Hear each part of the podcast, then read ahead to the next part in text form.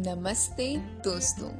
My name is Vishali and you are listening to दिल की बातें सच के साथ। मैं दुआ करती हूँ कि आप सब ये अपने घरों से सुन रहे हो। और अगर नहीं तो भाग के जाओ अपने अपने घरों में। पार्टी नहीं लॉकडाउन चल रहा है। समझे ना? वैसे तो आज का पॉडकास्ट है स्टूडेंट्स के नाम। पर अगर आपको भी अपने कॉलेज के दिनों की याद आती है तो आए हमारे साथ इस सफ़र पर और कर लीजिए कुछ यादें ताज़ा। हमारे आज के पॉडकास्ट के ज़रिए, जिसका नाम है कॉलेज की यादें विशाली और लॉकडाउन के साथ। अब मुझे तुम्हारा तो नहीं पता, पर हाँ मेरे कॉलेज में तो दो प्रकार के लोग हैं, एक डे स्कॉलर्स और दूसरे हॉस्टलर्स बेचारे डे स्कॉलर्स का रोज सुबह जल्दी उठकर लेक्चर लगाना और हॉस्टलर्स का पास होकर भी लेट आना एक रिचुअल सा बन गया था। कहा वो चार दिवाली में चालीस पचास लोगों का इकट्ठे बैठकर पढ़ना अब अपने अपने कमरों की चार दिवाली तक सीमित हो गया है।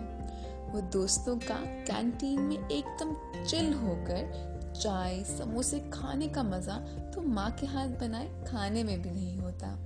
मुझे बहुत अच्छे से याद है वो लेक्चर के शुरू होते ही वॉशरूम के बहाने बंक मारना और लेक्चर के खत्म होते ही वापस आना बड़ी ही एडवेंचरस फील देता था।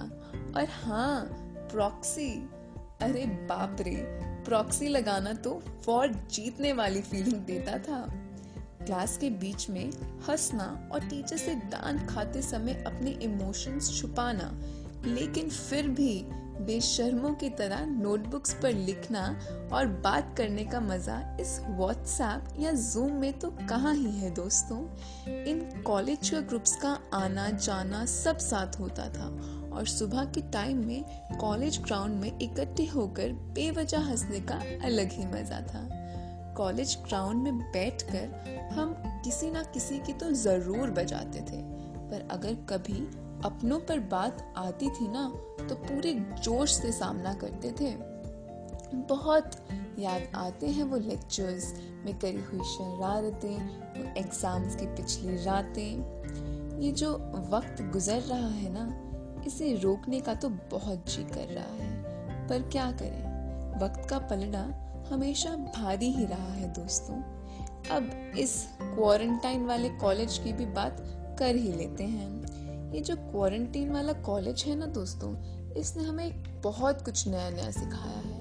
लेकिन ये जो प्रॉब्लम्स बेचारे बच्चे सहन कर रहे हैं ना, ये कोई नहीं समझ रहा।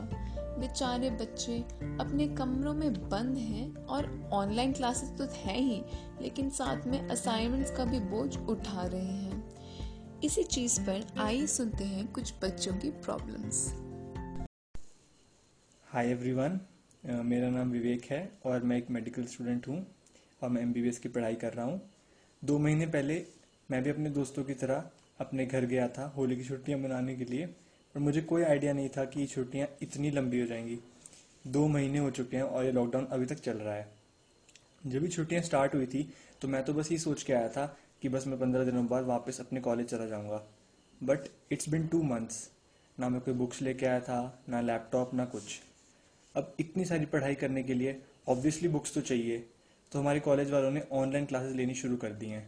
बट मेडिकल की पढ़ाई सिर्फ़ ऑनलाइन क्लासेस से नहीं चलती।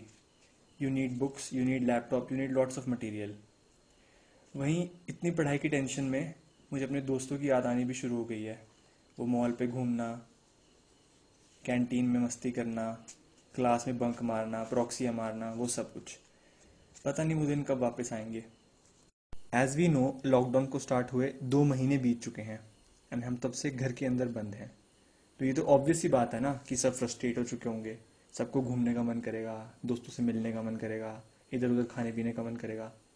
बट नहीं, हमें अभी भी सोशल डिस्टेंसिंग का अपनी ज़िंदगी में अच्छे से पालन करना चाहिए। बिकॉज़ वी नो कि कोरोना अभी भी इंडिया में है सो so जब तक हम सोशल डिस्टेंसिंग का पालन करेंगे, हम सेफ़ रहेंगे। Stay home stay safe hello मैं एक एम स्टूडेंट हूँ। मेरा होम टाउन हिमाचल में है। मैं यहाँ स्टडी के लिए चंडीगढ़ में पीजी में रहती हूँ। लॉकडाउन होने के बाद हमारी ऑनलाइन क्लासेस शुरू हो गई थी, जिससे हमारा कॉलेज जाना बंद हो गया था, जिससे ये काफ़ी स्ट्रेसफुल हो गया था, क्योंकि फैमिली भी साथ में नहीं थी और ना ही फ्रेंड्स साथ में थे। सारा काम खुद ही करना पड़ रहा था, जिससे स्केड्यूल बहुत हैक्टिक सा हो गया था। मैंने बहुत ट्राई करा अपने होम टाउन वापस जाने का, पर लॉकडाउन की वजह से इंटरस्टेट ट्रैवल करना मना था। बट फाइनली गवर्नमेंट के एफर्ट्स के बाद मैं सेफली अपने होम टाउन पहुँच गई। फैमिली के साथ रहकर अच्छा तो लग रहा है, पर मैं अपने फ्रेंड्स को भी बहुत मिस कर रही हूँ। और ये online classes as compare to normal classes बहुत ही अनरियल फीलिंग देती हैं।